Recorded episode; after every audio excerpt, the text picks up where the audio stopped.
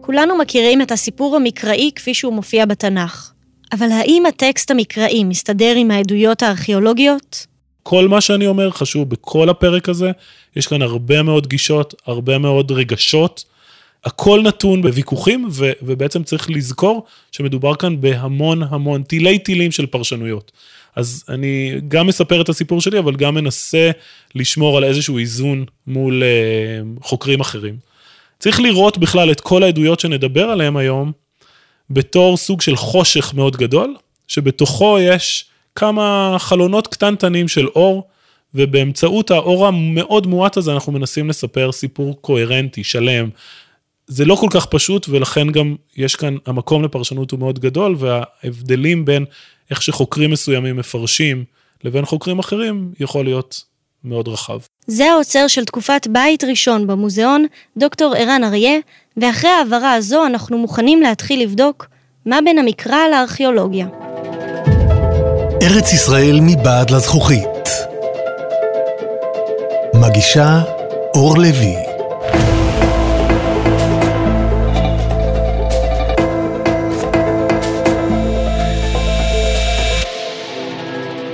שלום, אני אור לוי ואתם מאזינים לפרק הרביעי של ארץ ישראל מבעד לזכוכית בחינוכית, הפודקאסט שבוחן את ההיסטוריה האנושית דרך המוצגים במוזיאון ישראל בירושלים. מהאדם הזקוף הראשון ששכן בעובדיה בעמק הירדן, דרך כתובת בית דוד מתל דן ועד לגרפיטי הצלבני באשקלון, כולם חלק מהסיפור המרתק של ארץ ישראל. כולנו מכירים את הסיפור המקראי כפי שהוא מופיע בתנ"ך, אבל האם הטקסט המקראי מסתדר עם העדויות הארכיאולוגיות? בפרק הקרוב ננסה להבין מה בין המקרא לארכיאולוגיה. בואו ניכנס למוזיאון.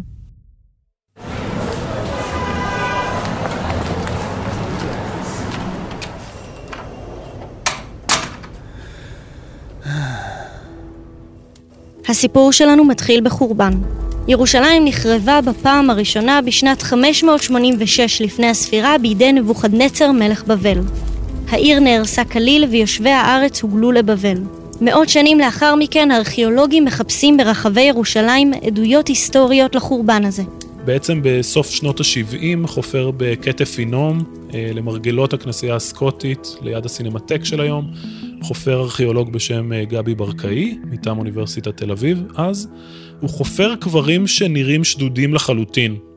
אה, זאת אומרת, בכלל, התקרה שלהם לא שרדה, חלק מקירות הקבר לא שרדו, רק החלק התחתון של הקברים האלה שרד. רוב הקברים הם באמת שדודים, והנה מערת קבורה מספר 25, הם מתחילים לחפור בה, הם נכנסים לתוך אותו בור שאמור להכיל את מנחות הקבורה והעצמות, והם מגיעים למפלס שנראה כמו רצפה, זאת אומרת, הם כאילו הגיעו לרצפה, אבל הם מבינים שהם בעצם לא על הרצפה. מה שקורה שם הוא שהתקרה של החדר, של החלל הזה, התמוטטה, וגם אותם שודדים שהגיעו לשדוד את המערה, נתקלו בתקרה שהתמוטטה וחשבו שהם כבר מגיעים למערה שדודה.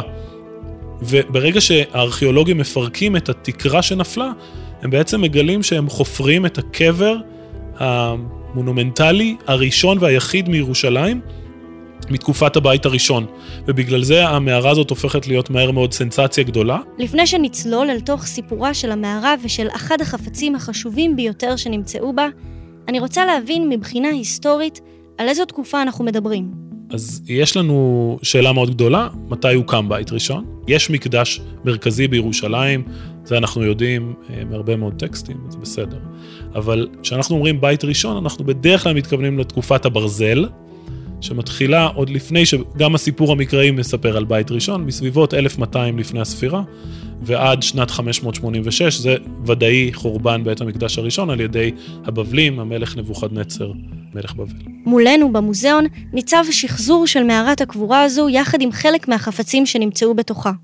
בשני צידיה חצובים בסלע מעין דרגשים או ספסלים, וביניהם ערימות של כלי חרס. עושה רושם שאף אחד לא סידר אותה כבר הרבה מאוד זמן. קודם כל, איך קברו במערה? אנחנו יודעים שמערות קבורה חצובות בסלע, כמו זו שמשוחזרת לפנינו, נועדו רק למעמד האצולה. רוב בני, ה, בני העם נקברו בקברי שוחה, נידחים, לא מוצאים אותם, הם לא שורדים ברקורד הארכיאולוגי, מאוד קשה לעקוב אחרי זה. אבל האצילים בחרו לחצוב מערות קבורה בסלע. בעצם שיטת הקבורה הייתה להניח את הנפטרים ביחד עם הרבה מנחות קבורה על הספסלים שמסביב למערה, וברגע שהבשר אה, נרקב, לקחו את כל העצמות ביחד עם כל מנחות הקבורה, זה יכול להיות כלי חרס וכלי אבן ותכשיטים והקמעות שהזכרנו ותכף נזכיר שוב, ואספו את הכל והניחו בבור חצוב מתחת למערה. היה בעצם פתח שלתוכו ירדו ואפשר היה להניח, או אולי אפילו לזרוק, את כל מה שהיה, התאסף במערה ברגע שהמערה התמלאה. עצם העובדה שאת העצמות ואת כלי החרס אנחנו זורקים למטה, מרמז על העובדה שזו מערה רב פעמית? כן, אז מערות הקבורה האלה הן בעצם אחוזות קבר משפחתיות. אנחנו יודעים שהשתמשו בהן במשך תקופה מאוד ארוכה, זה יכול להיות 100 ואפילו 200 שנה, אולי אפילו יותר. אמ, אנחנו כמובן יודעים את זה לפי כלי החרס, אבל כאמור, רק המערה הזאת התגלתה עם, עם החפצים, אז גם כאן יש לנו איזשהו רצף, שהוא אפילו חורג מחורבן בית המקדש הראשון. זאת אומרת, החורבן קורה בזמן שהמערה הזאת פעילה, והדבר המדהים הוא שחלק מהחיצים, ראשי החיצים שנמצאו במערה, הם חיצים מטיפוס שהצבא הבבלי השתמש בו. ויכול מאוד להיות שאנשים שמתו בהתקפה של הצבא הבבלי נקברו במערת הקבורה הזאת, ובעצם בתוך גופם היו החיצים, ברגע שהבשר נרקב, אז החיצים נשארו כמובן במערה.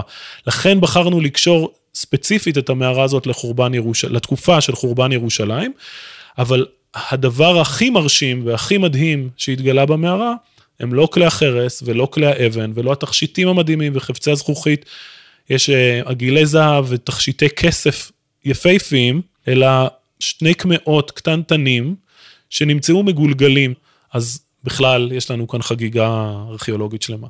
משמאל המערה המשוחזרת אפשר לראות את שני הקמעות, והם בהחלט קטנים, פחות מעשרה סנטימטרים. אבל מה כתוב בהם?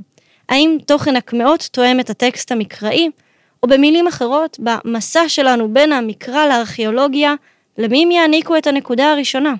אנחנו רואים שני קמעות קטנטנים, עשויים מכסף, הם היו מגולגלים כשהם נמצאו, אבל היום הם פתחו אותם, לקח כמה שנים לפתוח אותם. למה? אה, כי לא רצו להרוס אותם. אה, הבינו מיד שמדובר ב, כנראה באיזשהו סוג של מגילה קטנטנה. החשש להרוס היה מאוד בעייתי, ולכן לקח הרבה זמן, וזה הסתבר כמשתלם מאוד, הסבלנות הזאת, כי על מגילות הקטנטנות האלה מכסף, הזעירות האלה, יש אה, טקסט, טקסט די ארוך, אה, שהוא מאוד מאוד חשוב. באיזה שפה כתוב הטקסט? הטקסט כתוב בעברית. אנחנו ממש יכולים לקרוא את זה עכשיו, להבין? לא, בואי נפריד קודם כל בין שפה לבין כתב. זה כתוב בעברית, ואם נקרא אותו אז אנחנו נבין באופן עקרוני, אבל הוא לא כתוב בכתב שלנו, בכתב העברי המודרני, הוא כתוב בכתב העברי הקדום, שזה הכתב שבו כתבו וקראו, כן, בממלכות ישראל ויהודה, וגם בממלכות באזור בתקופת הבית הראשון. בוא נגיד במחצית השנייה של האלף הראשון לפני הספירה. ואמרת עכשיו שאנחנו מפרידים בין שפה לכתב, אז יש לנו את הכתב העברי. מתי בעצם מתחילות העדויות לכתב עברי קדום? איזה תהליכים הוא עובר עד שהוא מגיע למשהו שאנחנו יכולים אה, לזהות? אז הכתב האלף-ביתי כולו מומצא באזור שלנו, קצת יותר מוקדם, נגיד בסביבות 1800 לפני הספירה, וגם על זה יש הרבה מאוד ויכוחים. לוקח הרבה מאוד זמן עד שהכתב הזה מאומץ בכלל על ידי איזושהי ישות פוליטית. כנראה הפניקים הם הראשונים שמאמצים את הכתב הזה. מי הם הפניקים? הם חיים בלבנון, באזור של לבנון, אבל גם בצפון מישור החוף של, שלנו, מדור ועד אכזיב, אלה הם אתרים פניקים, הם בעצם כנענים, כנענים שממשיכים לשמר את התרבות הכנענית. כנראה שהם הראשונים שמאמצים את הכתב הזה, ומהכתב הפניקי מתפתח גם הכתב העברי הקדום. בעצם הקמעות האלה מכילים טקסט יחסית ארוך, שהוא בשפה שהיא גם קצת מקראית, מצלצלת מקראי, אבל החלק החשוב של הטקסט הזה הוא בעצם החלק האחרון בשני הקמעות האלה, לא מאוד ארוכים, אבל החלק התחתון שבהם כולל נוסח, הנוסח הקדום ביותר לפסוקים שאנחנו מכירים מתוך המקרא. אה, אנחנו מדברים על פסוקים מתוך אה, ספר במדבר בפרק ו', מה שאנחנו מכירים בתור ברכת כהנים, אותה ברכה שאהרון מברך את העם. הפסוקים האלה בעצם נותנים לנו מושג לגבי איך התגבש הקאנון המקראי, מאחר שהקמעות האלה מתוארכים, גם על זה יש ויכוח כמובן, נגיד מהסוף מאה שישית לפני הספירה, אה, אולי קצת זולג לתוך המאה החמישית, אז אנחנו כבר יכולים להניח שבתקופה הזאת כבר הכירו גרסה מסוימת של ספר במדבר, וזה דבר מדהים. הפסוקים האלה, אה, זה שלושה פסוקים שהם מאוד קצרים, מוכרים לנו היום בתור ברכת כהנים גם מהתפילה היהודית. ברכת כהנים המפורסמת ב, בשלושת הרגלים בכותל, אבל בבתי הכנסת אה, פעמיים ביום הכהנים מברכים אה, את הקהל, ובעצם משתמשים באותם שלושה פסוקים. כאן השאלה באמת, מה עושים שני קמעות מגולגלים במערת קבורה? אז אנחנו יודעים מהטקסט שבעצם מדובר כאן על איזשהו קמע הגנה. הגנה מפני מישהו שיכול לעשות רע. השאלה היא, האם קמע ההגנה הזה נועד להגן על החיים בעודם חיים, ואז הובא לקבר בתור חפץ אישי של הנקבר, או שהקמע הזה נעשה בשביל המת כדי להגן עליו בעולם הבא. בכל מקרה, אין ספק שהטקסט של הקמעות האלה אמור היה להגן על הבעלים שלהם, וכאמור, החלק התחתון של הטקסט הוא ההפתע, הייתה ההפתעה הגדולה ביותר לחוקרים, ברגע שהתברר שזה הפסוק הקדום ביותר במקרא, והוא יושב נפלא עם אה, ספר במדבר ו'. התמזל מזלנו שהפסוקים האלה התגלו גם בתקופה כל כך מוקדמת, והם מוקדמים לפסוקים הבאים בתור, כן, מבחינת הרצף הכרונולוגי, מקומראן כמובן, בכ-300-400 שנה. זאת אומרת, יש כאן משהו, פער מאוד גדול שעדיין לא מושלם. אם כן, שני הקמעות מהמאה השישית לפני הספירה הם העדות הקדומה ביותר לפסוקים מקראיים שמוכרים לנו, ולכך שכבר בתקופת בית ראשון התקבעו נוסחאות של טקסט שנכנסו לקנון המקראי שמוכר לנו עד היום. אם אותם אנשים כבר הכירו פסוקים מספר במדבר, מתי בעצם נכתב המקרא? בעצם כתב עברי, אנחנו מדברים מהתשיעית לפני הספירה, מתחיל ממש פירורים ראשונים אולי, מהשמינית מתגבר ומאה שביעית כבר הופך להיות ממש, יש לנו לא מעט תעודות מהמאה השביעית לפני הספירה, ולכן אנחנו גם מניחים שהטקסטים המקראיים נכתבו גם כן לקראת סוף תקופת הברזל, סוף ימי הבית הראשון.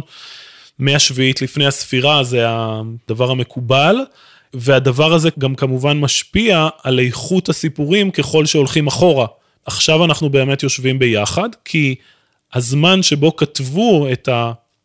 חלק מהטקסטים, חלק מהטקסטים הם הרבה יותר מאוחרים, אבל הזמן שבו כתבו את הטקסטים המוקדמים ביותר, הרבדים המוקדמים ביותר במקרא, אנחנו מדברים על נגיד נביאי המאה השמינית, הושע, עמוס, ואחר כך המאה השביעית, כל ההיסטוריה הדויטרונומיסטית, ספר דברים, יהושע, שופטים, אה, שמואל ומלכים, רצף אחד גדול שכנראה נכתב במאה השביעית, עבר הרבה עריכות אחר כך. והספרים היותר מאוחרים, כן, גם, גם ספרי התורה וכנראה גם ספר בראשית שהוא המאוחר ביותר מבין אלה שנכתבו. ואני מזכירה שהכתב העברי הקדום שאנחנו מדברים עליו מאוד שונה מהכתב העברי המודרני.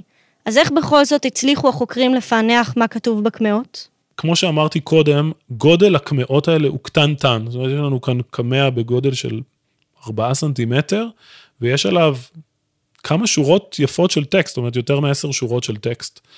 עובי הסטילוס, המחט הזאת, שחרטו על הכסף, היה כעובי של שערה. והיה מאוד קשה לפענח את זה, הכסף לא משתמר בצורה טובה, הוא היה מגולגל, פתחו אותו, זה היה סיפור מאוד קשה. מרגע שפתחו אותו עדיין לא הצליחו לפענח את הטקסט. בסופו של דבר, מה שעזר מאוד בפענוח הטקסט, הוא ששם האל, כן, י' ה' ו' ה', מופיע שלוש פעמים בחלק התחתון, בדיוק כמו שמופיע בברכת כהנים, וזה מה שנתן את הרמז הראשון לאיך בכלל להצליח לפענח את הטקסט.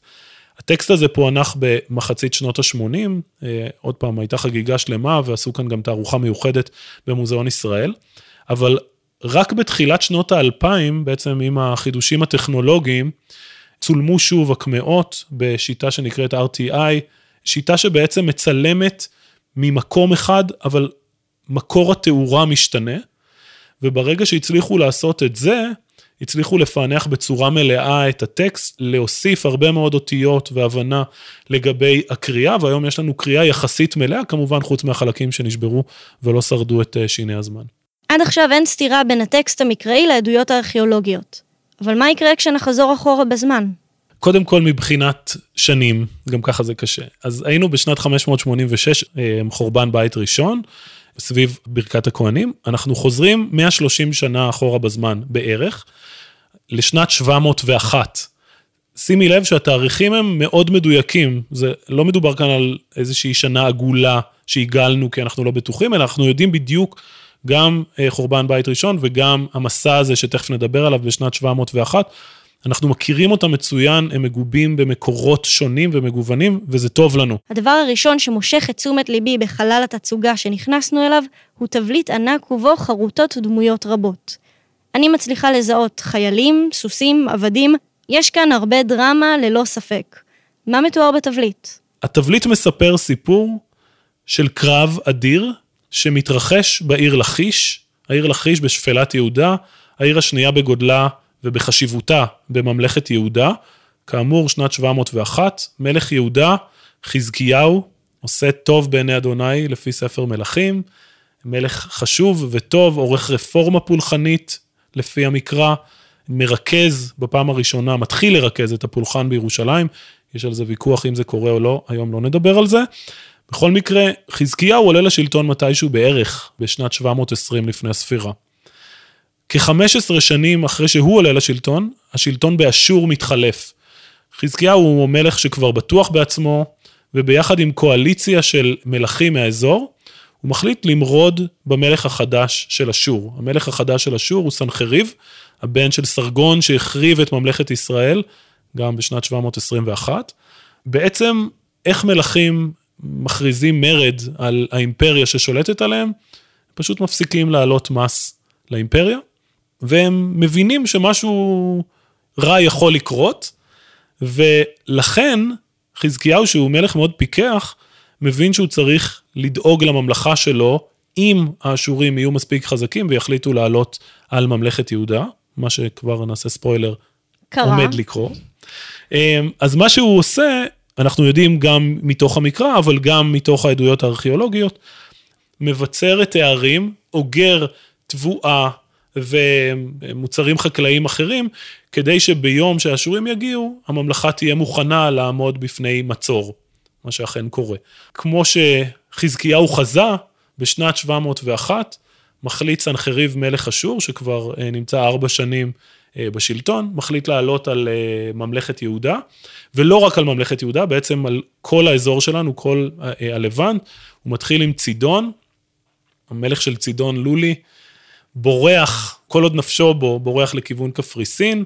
המסע הוא לא רק נגד ממלכת יהודה, אלא נגד כל מה שקורה כאן, כי לסנחריב חשוב מאוד הגבול המערבי או הדרומי-מערבי שלו, כי מצרים היא עדיין עצמאית בשלב הזה. רק הבן של סנחריב, סרחדון, יכבוש את מצרים, ולכן מאוד חשוב לסנחריב מה שקורה באזור הזה, כי אנחנו נמצאים כאן על הקצה המרוחק ביותר באימפריה שלו, אז אה, הם באמת סנחריב יוצא, מתחיל עם הפניקים וצידון, ממשיך אה, לכיוון פלשת, ובסופו של דבר גם מגיע ליהודה.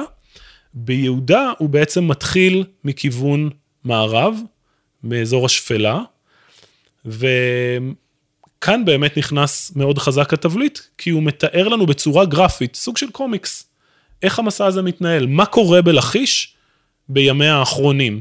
את התבליט הזה, כמו הרבה מאוד תבליטים אשוריים אחרים, התבליט הזה התגלה בנינווה, בחורבות הארמון האשורי של אה, סנחריב, שמקים שם את הבירה שלו, הוא מעביר את הבירה שלו ממקום אחר. בעצם הבריטים שחופרים את התבליט הזה, באמצע המאה ה-19, לאור החשיבות של לכיש בכתבי הקודש, כן, בתנ"ך, הם מחליטים לעקור את התבליט הזה מהשטח ולהעביר אותו למוזיאון הבריטי בלונדון. יש על זה גם הרבה ביקורת, אבל היום אנחנו בעצם מבינים שהדבר הזה גם מציל את התבליט הזה. רוב התבליטים שהתגלו בארמון הזה וגם בארמונות אחרים הושארו בארמונות עצמם, ובמשך השנים נבזזו, נפגעו, שלא לדבר על דאעש בשנים האחרונות. התבליט הזה שוכן לו היום, המקור שוכן, ב, נמצא בבריטיש מיוזיאום. בחרנו להציג באופן חריג מאוד העתק של התבליט הזה. צריך לציין, אנחנו רואים פה העתק גדול נכון. מאוד, הוא חלק מרכזי מאוד בסיפור הזה. מה גורם לכם לעשות את ההחלטה, למרות שזה לא המקור, בכל זאת לשים אותו פה באופן כל כך מרכזי? אם יש אירוע אחד מקראי, שהוא, אפשר לגבות אותו בעדויות היסטוריות חוץ-מקראיות, בעדויות ארכיאולוגיות, בעדויות איקונוגרפיות, זה האירוע הזה של חורבן לכיש, או מסע סנחריב, ליהודה בשנת 701. זה אירוע הזה שאנחנו מדברים עליו עכשיו. ולכן החלטנו לחרוג כאן מכל הכללים שיצרנו לעצמנו במהלך כל התצוגה במוזיאון, להציג רק חפצים אותנטיים, לא העתקים, רק חפצים מארץ ישראל. יש כאן בעצם תבליט עצום, קיר שלם במוזיאון ישראל, בתוך הגלריות של ארץ ישראל, אבל שהוא לא נמצא בארץ, הוא נמצא בעיראק, כן, בעיראק המודרנית, בנינווה, אה, האשורית. ובאמת עשינו את הדבר הזה כדי להעביר את המסר הזה לקהל שלנו, תראו מה יש כאן, יש כאן אירוע שאנחנו מכירים מצוין מהמקרא, אנחנו מכירים אותו נפלא מהעדויות הארכיאולוגיות, מהחפירות בלכיש, אבל יש לנו גם לא מעט עדויות רחוקות יותר, כן, מאשור, גם התבליט הנפלא הזה וגם שלוש מנצרות שמספרות בטקסט את הסיפור של המסע הזה, שאחת מהן מוצגת לפנינו. ובואו נדבר באמת על האלמנטים עצמם, שאנחנו רואים פה במעין קומיקס העתיק הזה. מה הסיפור, שווה לציין, מנקודת המבט האשורית. אז כמובן שהכל זה רק מנקודת מבט אשורית, אנחנו מסתכלים על תבוסה מאוד גדולה ליהודה, כפי שהיא מוצגת על ידי המלך האשורי, ולא סתם מוצגת, אלא המלך בוחר להציג אותה באחד החדרים המרכזיים בארמון. ומה שאנחנו יכולים לראות, אנחנו קוראים את התבליט הזה, כמו שהוא נמצא בגלריה, משמאל לימין. בגלריה אצלנו הוא מוצג על קיר ישר, אבל אנחנו צריכים לחשוב עליו בתוך חדר עם ארבעה קירות, שמי שמסתובב בתוך החדר יכול לראות את הסיפור כולו. צד שמאל אנחנו רואים את הקרב על לכיש, אנחנו רואים את העיר בחלק העליון השמאלי, על החומות שלה, שתי חומות הקיפו את העיר הזאת, שבכל חומה היו מגדלים. אנחנו רואים קווים אלכסוניים שעולים לכיוון העיר, אלה לא קווים דמיוניים, אלא מדובר בעצם בסוללת המצור האשורית. האשורים כדי להכניע את העיר, העיר גבוהה, צריך להגיע אליה, בעצם מתחילים לשפוך אדמה אה, וסלעים כדי להתקרב בכלל לחומות. אנחנו רואים על הסוללה בתבליט, אנחנו רואים את הצבא האשורי בצורה מאוד מאוד מפורטת, אנשים שנושאים כלי נשק שונים ומשונים, קשתים, קלעים שזורקים אבני קלע, אנשים שמחזיקים, שאוחזים ברומח ובמגינים. בסופו של דבר העיר הזאת נכנעת. למרות העמידה האיתנה של הנצורים היהודאים, אפשר לראות אותם בראשי החומות עומדים את היהודאים וזורקים מכל הבא ליד, לפידים ואבני קלע, הם משליכים למטה, בסופו של דבר הם נכנעים, כי אין להם אה, שום אה, אפשרות אחרת למול הצבא האשורי האדיר הזה, ואפשר לראות אותם כאן מהמגדל הזה יוצאים בשיירה, שכאן זו רק ההתחלה, אבל בעצם רוב התבליט מציג את השיירה, שיירת הגולים ושיירת השלל. אנחנו רואים כאן שני מדורים, המדור העליון כולל בעיקר חיילים אשורים שנושאים שלל, השלל הזה כולל בין היתר כלי נשק ורהיטים וכלי פולחן שונים, ובמדור התחתון אנחנו רואים בעצם אה, ייצוגים של אנשי יהודה, בעצם הייצוג היחיד עד היום, איך נראים אנשים, איך נראות משפחות. יש לנו כאן גברים ונשים, ילדים ותינוקות עם אה, עגלות רתומות, אה, גמלים עם כל הציוד של המשפחה הזאת, הם בעצם יוצאים לגלות. אנחנו יודעים שהאשורים הפעילו מערך שלם של הגליות, הגליות בדרך כלל דו-סטריות, זאת אומרת, מוציאים אוכלוסייה ממקום מסוים למקום אחר, ומהמקום האחר מביאים אוכלוסייה, מזיזים אוכלוסיות ממקום למקום, וכל זה כדי, עוד פעם, להצליח לשמור על האימפריה. כל השיירה הזאת צועדת לפני שיא התבליט, שזהו המלך בכבודו ובעצמו, שיושב על כיסא מאוד יפה ומעוטר בעיטורים שונים ומשונים, ומעל כל הסצנה הזאת, הדבר הכי חשוב בתבליט, עם כל הכבוד לאיקונוגרפיה, הכתובת, של לולי הכתובת הזאת לא היינו יודעים על מה מדובר כאן. הכתובת אומרת, אנוכי סנחריב, מלך תבל, יושב על כס מלכות, ושלל העיר לכיש עובר לפניי. ואם לא היה לנו את הכתובת הזאת, ואם לבריטים לא הייתה את הכתובת הזאת, אז אף אחד לא היה יודע שמדובר בלכיש, וזה מה שהפך את התבליט הזה לכל כך חשוב ומרכזי. עד כה סיפור נפילתה של לכיש מאוד סוחף ומוחץ, אבל עם כל הכבוד לתבליט שמן הסתם קשור לאג'נדה האשורית, אנחנו פה כדי לרדת לשורש העניין. האם יש לנו ממצאים ארכיאולוגיים מהשטח? אלפי ממצאים, כלי חרס, כלי אבן, אלפי כלי נשק בתוך החורבן הזה, אה, ראשי חיצים, קשקשי שריון, אבני קלע, כל מה שיכול לשרוד נמצא שם. ובאמת כל הדבר הזה מתגלה בחפירות מאוד אינטנסיביות שנערכות בלכיש, עד היום מספר משלחות חפירה חפרו בעיר לכיש. אנחנו יודעים הרבה על החורבן הזה, אנחנו יודעים בדיוק איפה הייתה הסוללה, אנחנו יודעים איפה הייתה הפריצה לעיר, מאזור השער. זה משהו שבדרך כלל לא קורה בארכיאולוגיה, מאוד קשה לנו הדברים האלה, וכאן יש לנו הרבה מאוד אינפורמציה, גם מתוך התבליט עצמו, אבל גם מתוך הארכיאולוגיה. מתחת לתבליט יש לנו כאן עוד תצוגה עם חפצים, אלה ממש חפצים שנמצאו מחורבות לכיש? אפשר לחלק את החפצים כאן לשתי קבוצות, זאת אומרת זה חפץ אחד ועוד כל היתר. רוב החפצים הם באמת חפצים גם מלכיש, אבל גם מאתרים אחרים שנחרבו על ידי האשורים. אפשר לראות כאן הרבה מאוד כלי נשק, אפשר לראות כאן ראשי חיצים ואבני קלע ועוד רומח וקרבולת של קסדה, ממש אפשר לראות בתבליט שחלק מהחיילים האשוריים חבשו קסדות שהיה להם מין סוג של כמו קרבולת כזאת, כן? אה, עיטור. עוד, עוד הוכחה להתאמה בעצם. התאמה מדהימה, באמת, בין, בין הממצא האיקונוגרפי הזה לבין הממצא בשטח. עוד בוויטרינה הזאת, דבר מאוד חשוב, אותה מנסרה שהזכרתי קודם, היא נמצאה כנראה בננבה, התגלגלה לידינו, ובעצם כוללת פירוט השנים ברצף של ימי סנחריב, וגם כמובן מקום נכבד במנסרה הזאת, בטקסט, מתואר לנו המסע. במנסרה כתוב שהאשורים מחריבים ביהודה 46 ערים בצורות, הם מגלים למעלה מ-200 אלף תושבים.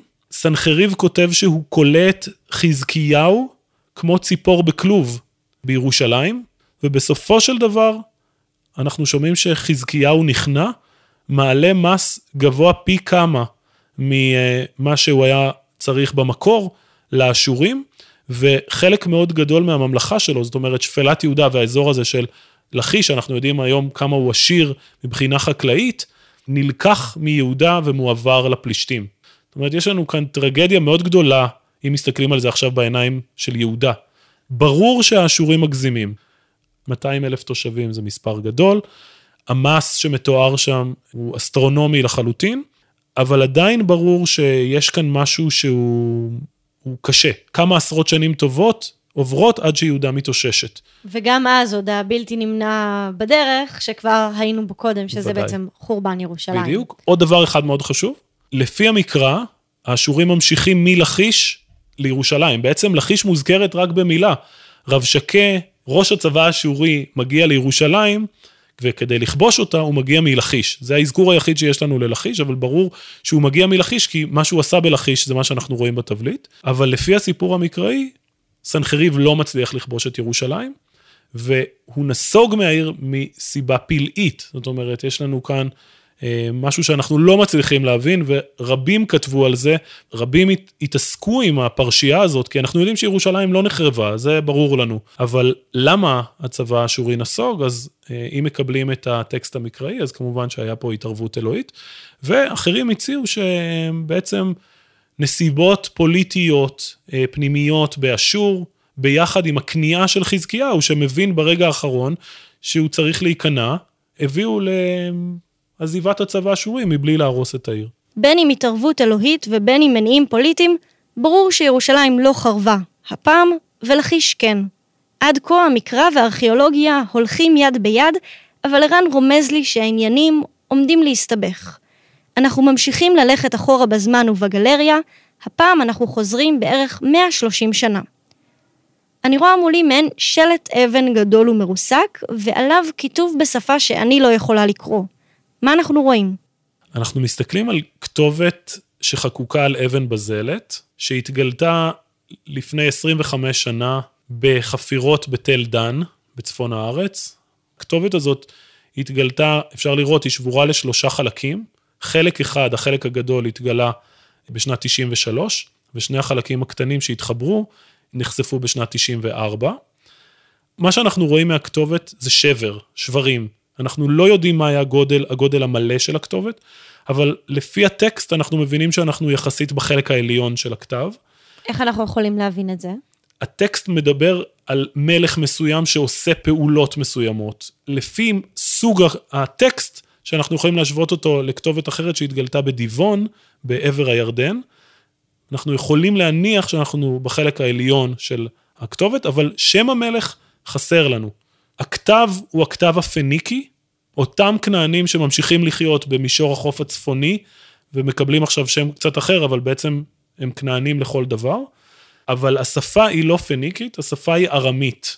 ארמית דווקא מהצד המזרחי, צפון מזרחי, זאת אומרת, הכתב בא מצפון מערב, אבל השפה באה מצפון מזרח, וסביר להניח שהארמים בשלב הזה, חיים בסוריה, ואפילו עד אה, דרום טורקיה, עדיין לא פיתחו כתב עצמאי משלהם, ולכן הם משתמשים בכתב הפניקי.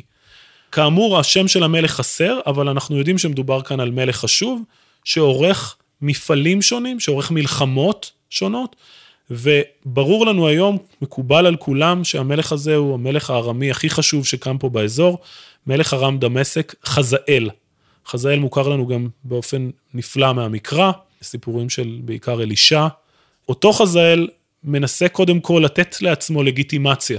זאת אומרת, הוא לא בן המלך, שהוא מחליף אותו, הוא עורך בעצם הפיכה כדי לעלות לשלטון, אז הוא מתחיל לספר על אביו, למרות שאביו הוא לא היה מלך כנראה, כדי לקבל לגיטימציה, ומרגע שהוא קיבל את הלגיטימציה, הוא עובר לספר על מלחמות, והוא טוען שהוא הורג מלכים רבים, או מלכים 70, 70 מלכים, ואחר כך הוא מזכיר שני מלכים באופן ספציפי, וזה הדבר החשוב בכתובת.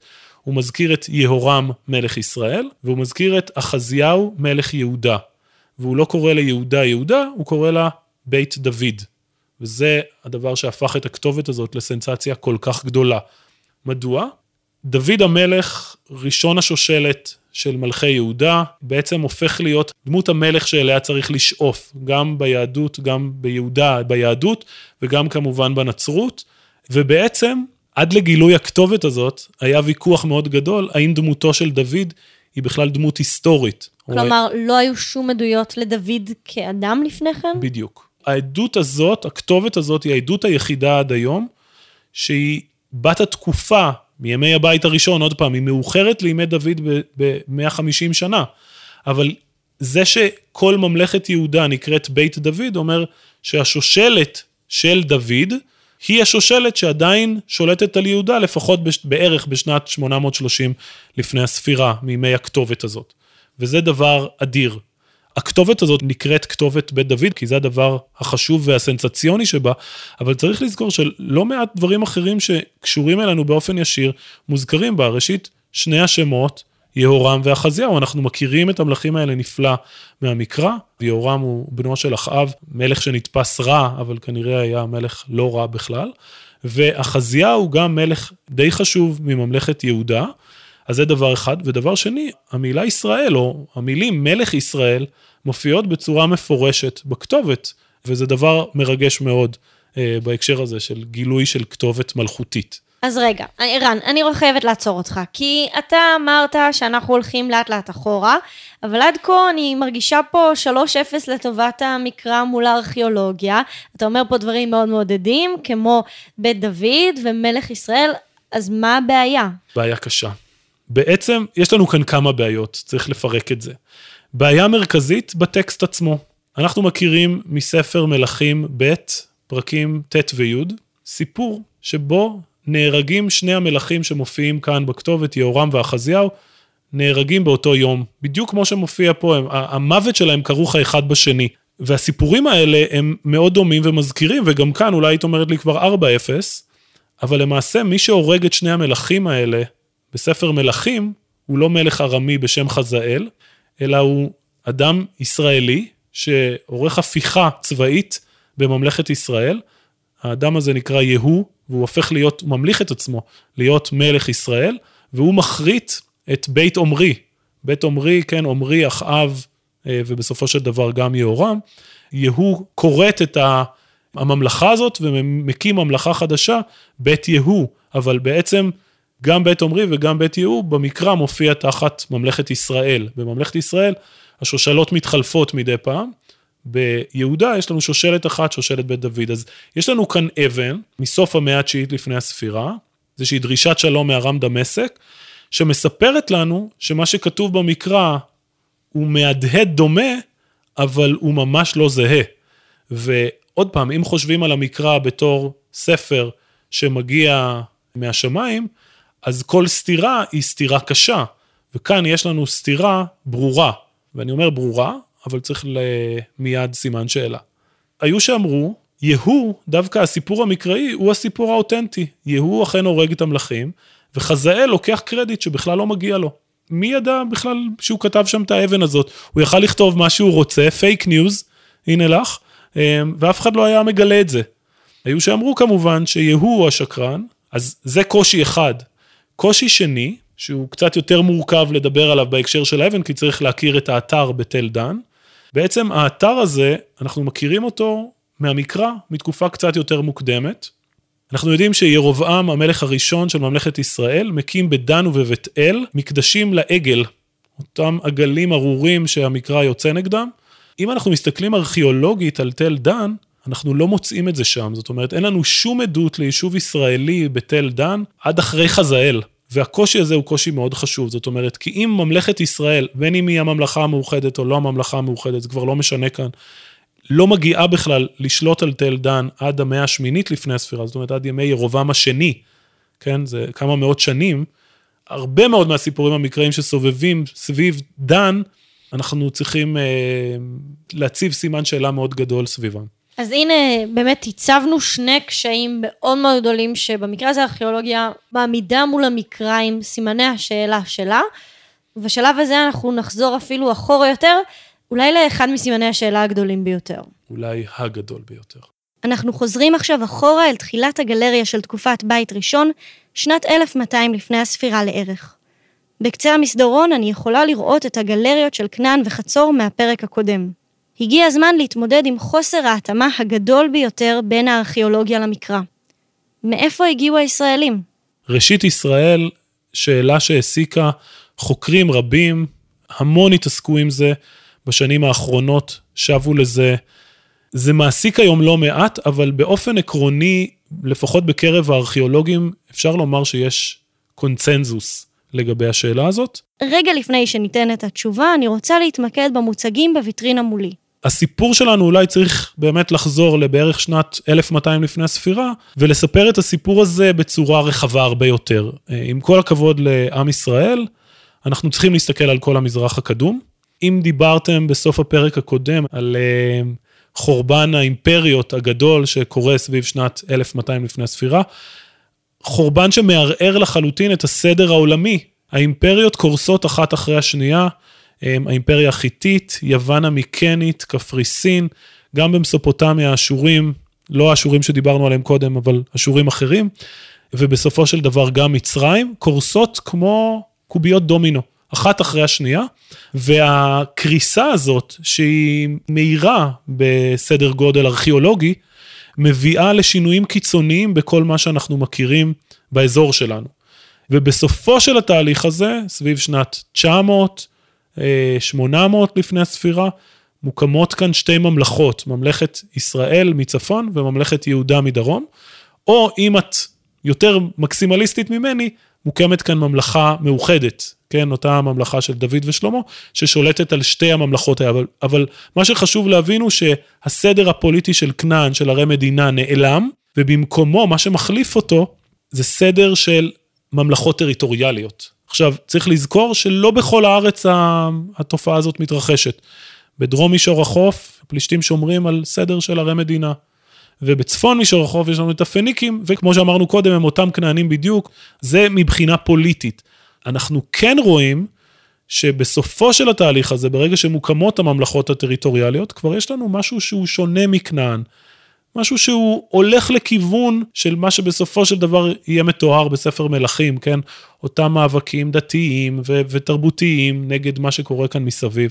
אבל זה תהליך מאוד מאוד ארוך והדרגתי, שאנחנו מנסים לעקוב אחריו. מה שאנחנו רואים בוויטרינה מולנו זה נקודת המוצא, ונקודת המוצא הזאת, זה הדבר המדהים, היא לא מאוד רחוקה או אפילו זהה לנקודת הסיום של הפרק הקודם של כנען. כי בעצם מה שאנחנו רואים מולנו, הם מצד אחד חפצי יום-יום, קנקן מאוד גדול וסירי בישול, שהם בעצם כלים כנענים לחלוטין, זאת אומרת, הכנענים עברו איזשהו תהליך, כן, אבל הם עדיין שם, והם מופיעים גם באתרים הישראלים, so called, ותכף נגיד מה זה בכלל.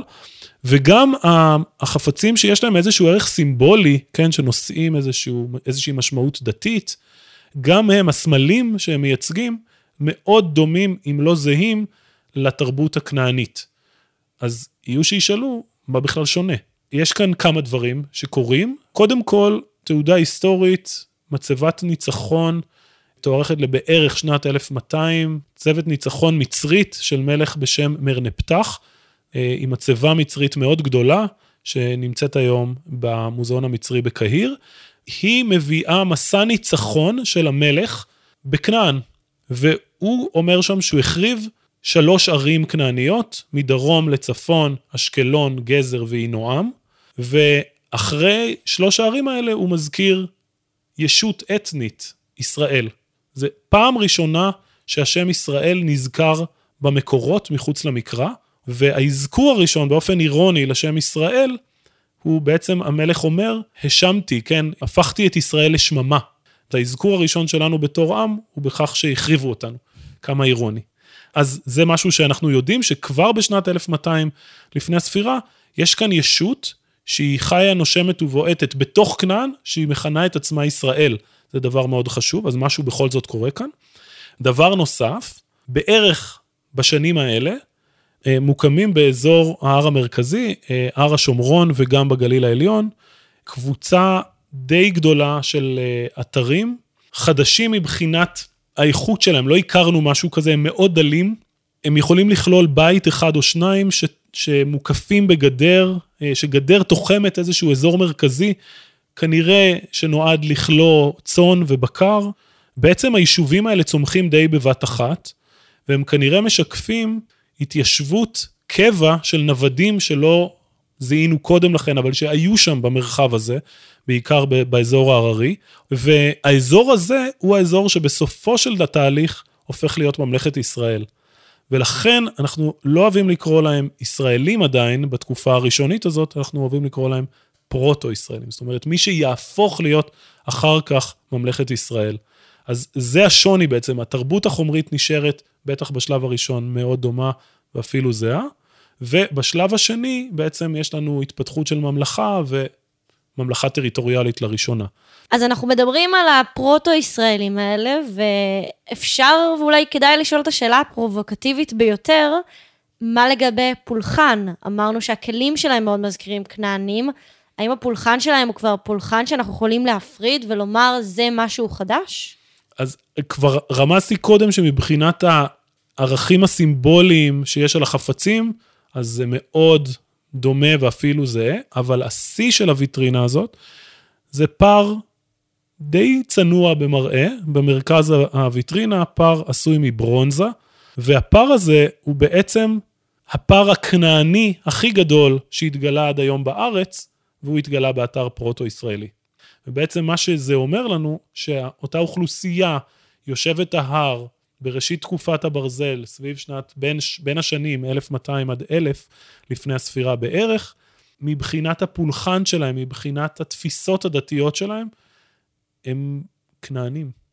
אנחנו בעצם אומרים היום, עם ישראל הוא לא עם שמגיע מחוץ ארץ ישראל, זאת אומרת, הוא לא יוצא ממצרים, הוא לא עובר 40 שנות נדודים במדבר, ולא נכנס ממזרח לתוך ארץ ישראל, אלא הוא עם שצומח מתוך כנען. אז מי צודק? המקרא? הארכיאולוגיה? כמו שערן אמר בתחילת התוכנית, יש הרבה מאוד רגשות מעורבים בעניין, והרבה מאוד פרשנויות. ואולי בעצם השאלה הזאת חשובה פחות משנדמה. בן גוריון אמר כי יציאת מצרים היא עובדה היסטורית בלתי מפוקפקת, משום עצם העובדה שהיא נחרטה עמוק בהכרת העם, ויש לה חלק משמעותי בעיצוב דמות העם העברי כולו. נסיים באותו משפט בו בחר בן גוריון לסיים, מותר לכם לחלוק על דבריי. תודה רבה לאוצר דוקטור ערן אריה על הסיור בגלריה של תקופת בית ראשון במוזיאון ישראל. בפרק הבא של ארץ ישראל מבעד לזכוכית, ננסה להבין ממתי הכסף מסובב את העולם.